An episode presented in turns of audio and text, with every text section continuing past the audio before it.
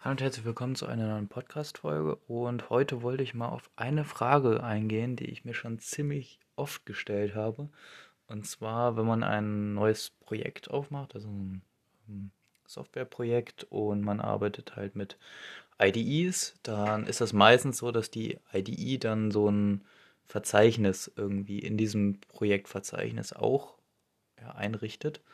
Und zum Beispiel macht das, äh, machen das hier die IDEs von JetBrains, also sowas wie PyCharm, IntelliJ und weitere. Das ist ja alles von einem Hersteller, deswegen sind die eigentlich ziemlich untereinander ziemlich kompatibel und auch ziemlich ähnlich aufgebaut.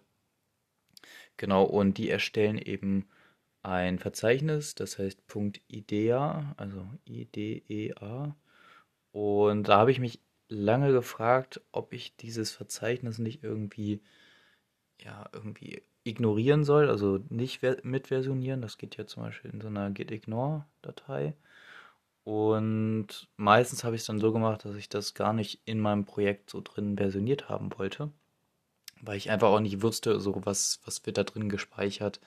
Ähm, sind da vielleicht sensible Informationen über mich drin gespeichert? Ähm, da war ich mir erst gar nicht so sicher und deswegen habe ich da mich jetzt mal ein bisschen mehr ähm, darüber erkundigt, was da so drin gespeichert ist. Und genau, da wollte ich jetzt mal so ein bisschen was vielleicht drüber erzählen. Ähm, genau, wie das so ungefähr aufgebaut ist. Und zwar gibt es als erstes, was mir ähm, direkt aufgefallen ist, es gibt eine git-ignore auch in diesem Verzeichnis drin. Das heißt, dass ähm, diese von sich aus schon sensibel oder halt Dateien, die nicht mitversioniert haben werden sollen, von sich aus nicht mehr mitversionieren. Ähm, genau, da gibt es so ein paar Sachen, die halt dann für den Computer spezifisch zum Beispiel sind und die werden halt dann nicht mitversioniert. Und genau, dann gibt es halt so verschiedene Verzeichnisse, also meistens halt in XML-Format. Zum Beispiel gibt es eine ähm, Datei, die heißt äh, VCS, also Version Control System. Und wenn man da mal reinguckt, ähm, dann sieht man einmal natürlich bei jedem XML ist irgendwie die Version, ähm, Encoding und sowas alles spezifiziert, aber das ist erstmal gar nicht so entscheidend. Nämlich entscheidend ist das bei dem Mapping Directory, da kann man zum Beispiel das Projektverzeichnis sehen und dass äh, hier in dem Fall Git verwendet wird, also ähm, als Versionsverwaltungssystem.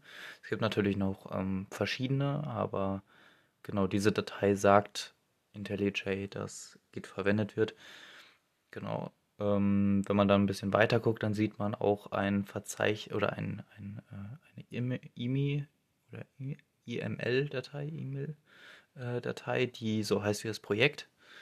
Und wenn man da mal reinguckt, dann stehen da ähm, ja, projektspezifische Sachen. Zum Beispiel, wenn ich jetzt ein Python-Projekt habe, dann steht hier zum Beispiel, dass, dass ich ein Virtual Environment benutze. Ähm, genau, irgendwie das Framework, wenn es dazu irgendwie ein Framework gibt. In dem Fall hatte ich jetzt hier mal Flask verwendet. Ähm, genau, dann gibt es noch ein paar andere Sachen zum Interpreter, welche Version man nutzt, äh, wie die JDK heißt und ähm, genau so ein paar andere Sachen.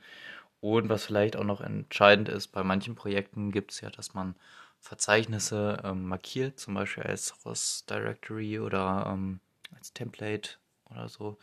Und das wird halt eben auch in dieser Datei drin gespeichert. Da habe ich zum Beispiel hier zwei Verzeichnisse angegeben, die als ähm, Template-Folders äh, gekennzeichnet werden. Und da gibt es natürlich noch irgendwie, was gibt es noch? Test und ähm, dann kann man auch Verzeichnisse aus dem Index äh, rauslasten, also nicht mit indizieren. Ähm, genau, also das ist ähm, ja wichtig, wenn jetzt ähm, die IDE zum Beispiel Verzeichnisse ja, durchsuchen, durchsucht oder sowas, die riesig sind und man will die eigentlich gar nicht mit in dem Projekt verwenden, ähm, dann sollte man die halt auch irgendwie ähm, exkludieren, also nicht mit indizieren lassen. Ähm, Genau, wenn man halt ein Verzeichnis indiziert, dann hat das halt den Vorteil, dass IntelliJ halt weiß, okay, ähm, diese Dateien existieren. Und dann werden die halt nicht als fehlend markiert, sondern halt als, ähm, ja, dass die vorhanden sind. Und das hat halt auch den Vorteil, wenn man ähm, ja Verzeichnisse als Template-Folders oder sowas markiert, dann weiß halt IntelliJ, dass die Dateien da drin existieren. Ähm, und dass es halt vor allen Dingen auch das Template, also der Template-Folder ist. Und genau, da hilft man halt ein bisschen und hat dann nachher einen besseren Workflow, wenn man halt ähm, dann auch angezeigt bekommt, dass die Dateien existieren. Ich weiß nicht, ob das in der Community Edition auch alles so funktioniert, was ich äh, so erzähle hier gerade, weil ähm, da gibt es natürlich ein bisschen eingeschränktere Sachen. Ich glaube nämlich, das Markieren gibt es da gar nicht. Als Schüler oder Student hat man da, oder als Lehrpersonal hat man da auf jeden Fall ein bisschen Vorteil, weil man das kostenlos benutzen kann, äh, die Ultimate Version.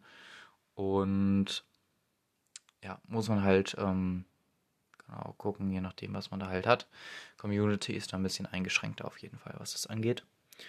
Genau, äh, was gibt es noch für Dateien, äh, die vielleicht interessant sind? Ähm, die, die habe ich noch gar nicht reingeguckt. Achso, da steht, also das ist die ähm, MIC, äh, MISC.xml.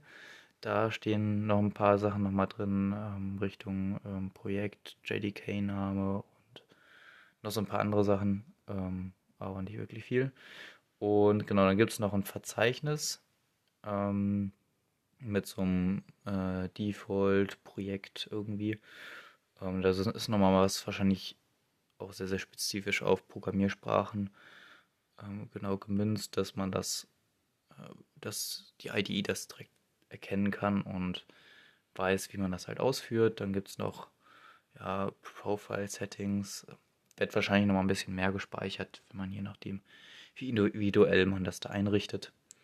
Genau, und das hilft einfach alles, diese Informationen, die da drin gespeichert sind, generell andere Projekte. Also ich habe jetzt hier mit einem, wie schon angesprochen, mit so einem Python Flask Projekt das Ganze mal hier ähm, aufgeschlüsselt, aber das ist natürlich komplexer, wenn man jetzt mit einem Java-Projekt oder TypeScript oder sowas arbeitet, dann gibt es dann teilweise mehr Sachen, die dann noch konfiguriert werden müssen. Genau.